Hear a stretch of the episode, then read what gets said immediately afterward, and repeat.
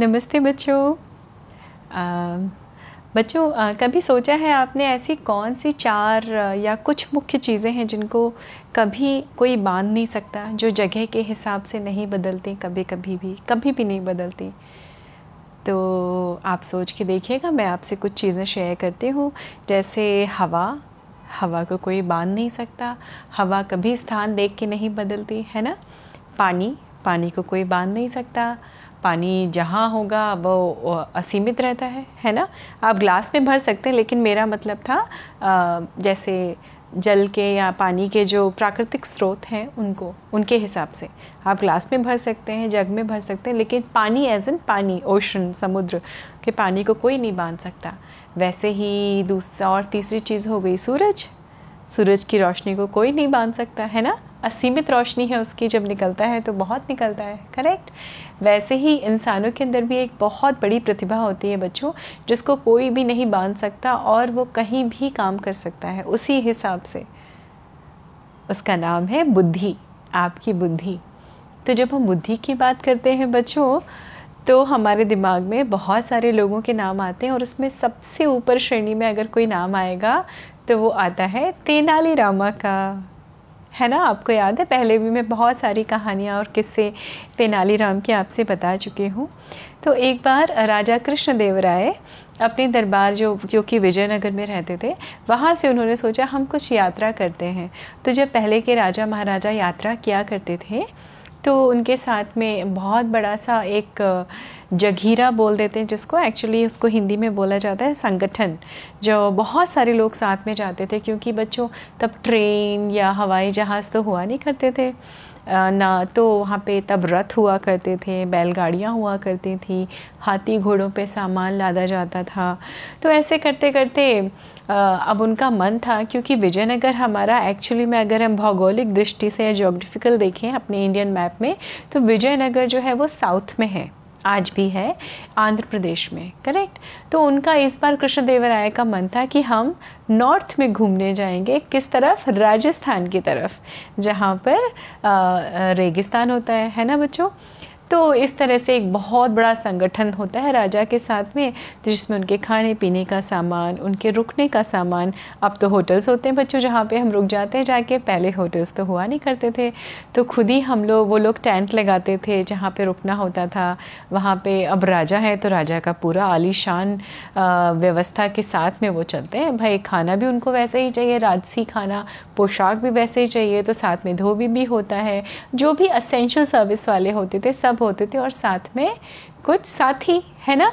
तो जैसा हम पहले भी बता चुके हैं कि विजयनगर के जो राजा थे, राजा कृष्ण देवराय उनके साथी कौन थे? सबसे प्रिय सबसे प्रिय सभासद थे उनके तेनालीरामा तो तेनालीरामा भी थे। तो तेनालीरामा चलते चलते रास्ते में भी कई लोगों को इंस्ट्रक्शंस दे रहे थे कि देखो ऐसे करो ऐसे करो ऐसे करो। तो रा तो कृष्णदेव राया ने बड़े मज़ाक में बोला, अरे तेनाली, आप थोड़े दिन अपनी बुद्धि को रेस्ट दे दो भाई, थोड़ा आराम दे दो, विश्राम करने दो अपनी बुद्धि को भी, है ना? हम घूमने आए हैं।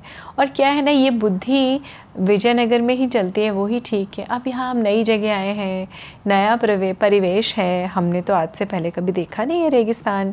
तो रेगिस्तान के मज़े लो और यहाँ से कुछ सीख के जाओ, फिर अपनी बुद्धि का प्रयोग करना विजयनगर में। तो राजा थे भाई कृष्णदेव राय तो उन्होंने ऐसा आदेश दिया और आदेश क्या दिया? उन्होंने ऐसी मस्ती की, मज़ाक किया उनसे, उनके साथ में। तो कुछ बोले नहीं तेनाली रामा चुप हो गए। उन्होंने कहा, जी महाराज, बिल्कुल बिल्कुल चाहिए तो बच्चों, आप सब जानते हैं, जब रेगिस्तान में पहुँचते हैं तो रेगिस्तान का जहाज़ किस एनिमल को कहा जाता है? वो पशु होता है ऊँट। जो बड़ी स्पीड से दौड़ लगाता है रेगिस्तान में, वो बना ही उसकी बनावट ही ऐसी होती है। रेगिस्तान में अगर आप देखें बच्चों तो कौन सी चीज़ बहुत ज़्यादा होती है और कौन सी चीज़ बहुत कम होती है? बहुत ज़्यादा होती है रेत और बहुत ज़्यादा कम होता है पानी। और ऊँट ऐसा बनाया है भगवान ने, या ऐसी, ऐसा क्रिएचर है जो बहुत दिन बिना पानी पिए भी उसी रफ्तार से दौड़ सकता है, काम कर सकता है। उसकी शारीरिक क्षमता पे ज़्यादा असर नहीं पड़ता है है ना? तो वो ऊँट जो है रेगिस्तान का जहाज़ होता है। तो एक रेगिस्तान से पहले विजय सॉरी राजा कृष्णदेव राय का बड़ा सा तंबू का नात उन्होंने लगवा दिया गया, टेंट लगवा दिया गया और वहाँ रोज़ वो बैठ के नज़ारा लिया करते थे। तो रेगिस्तान में सुबह गर्मी हो जाती है, शाम को थोड़ी ठंड हो जाती है एज द सनसेट्स तो थोड़ी थोड़ी सी ठंड हो जाती है तो कृष्णदेव राय को सबके बड़े मज़े आ रहे थे और एकदम ब्रेक पे थे।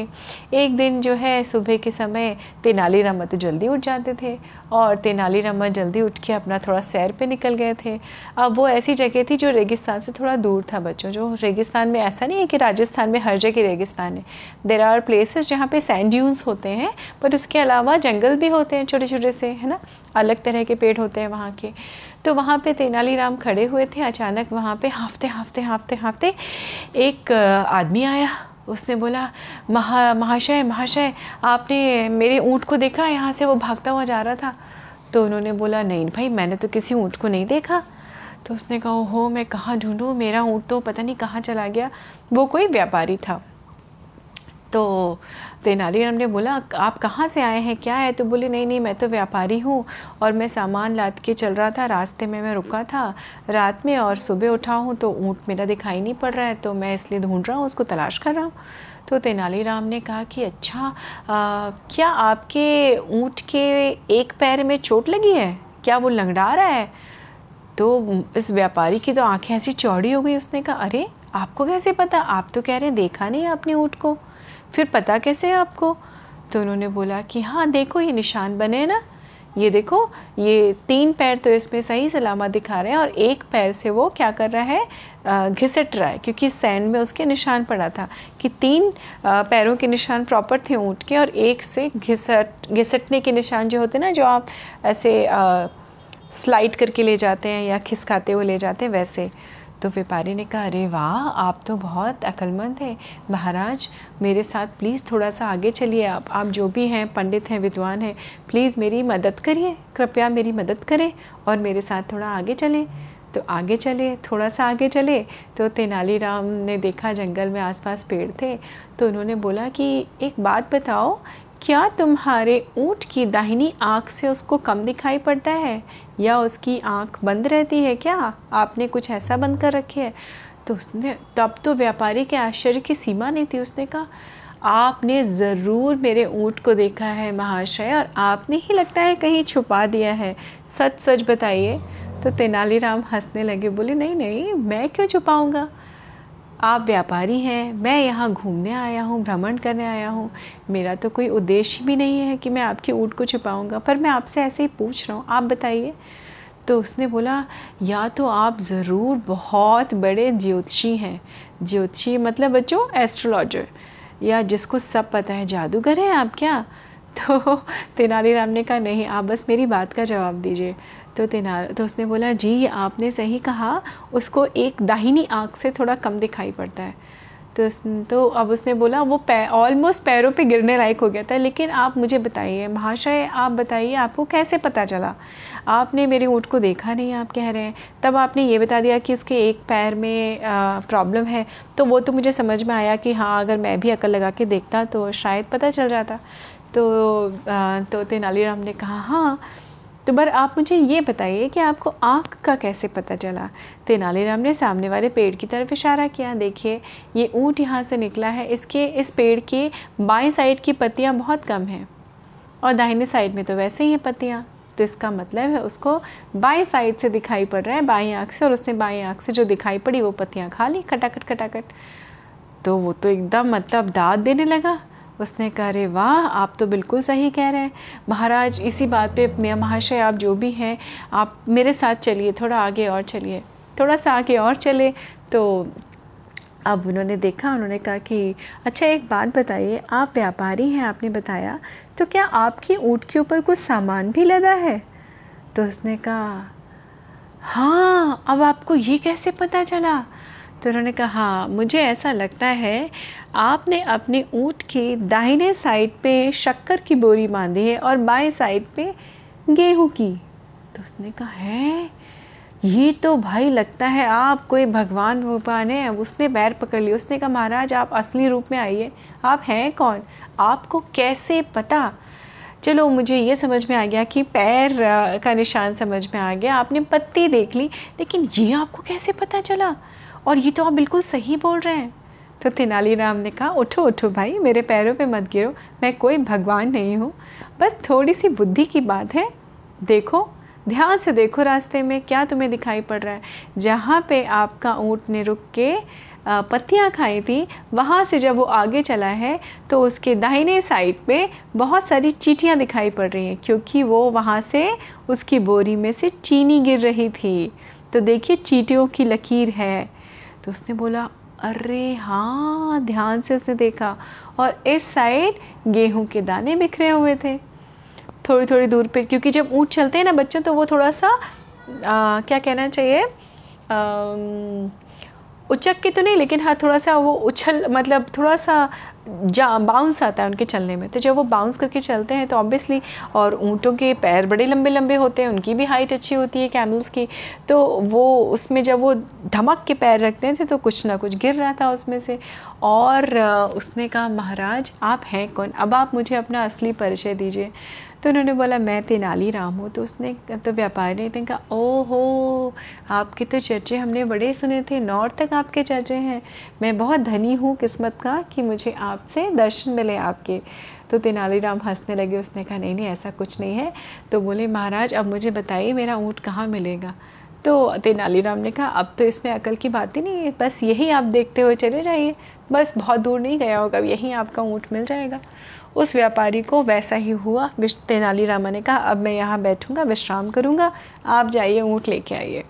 वो थोड़ी दूर गया, उसको वहाँ ऊँट मिल गया। वो वापस आए, ऊँट पे उन्होंने तेनालीराम को बिठाया, उन्होंने कहा कि आप मुझे प्लीज़ बहुत आदर के साथ तेनालीराम को प्रणाम किया और व्यापारी ने कहा, आपकी आपको मैं क्या कर सकता हूँ? क्या मैं आपको दोबारा छोड़ सकता हूँ? जहाँ से हम, आप इतनी दूर आपने मेरा यात्रा में साथ दिया, मेरे ऊँट को ढूँढने में मदद की तो क्या मैं आपको वहाँ छोड़ सकता हूँ जहाँ से आपको लिया था?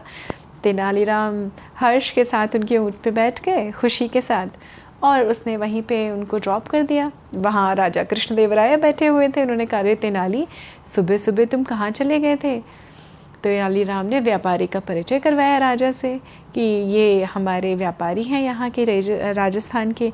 तो उस व्यापारी ने बोला, महाराज, आज आप नहीं जानते हैं, मैंने आपका भी नाम बहुत सुना है। और प्रणाम करके राजा को बोला, और इनका नाम भी सुना था। आज इन्होंने, इनकी मदद से ही मैं अपने ऊँट को ढूंढ पाया हूँ। तो इसलिए उनका छोटा सा आभार व्यक्त करते हुए उनको धन्यवाद देने के लिए मैं उनको खुद अपने ऊँट से बिठा के यहाँ तक छोड़ने आया हूँ। और ये कह के वो सबका अभिवादन और धन्यवाद करके व्यापारी वहाँ से चला गया।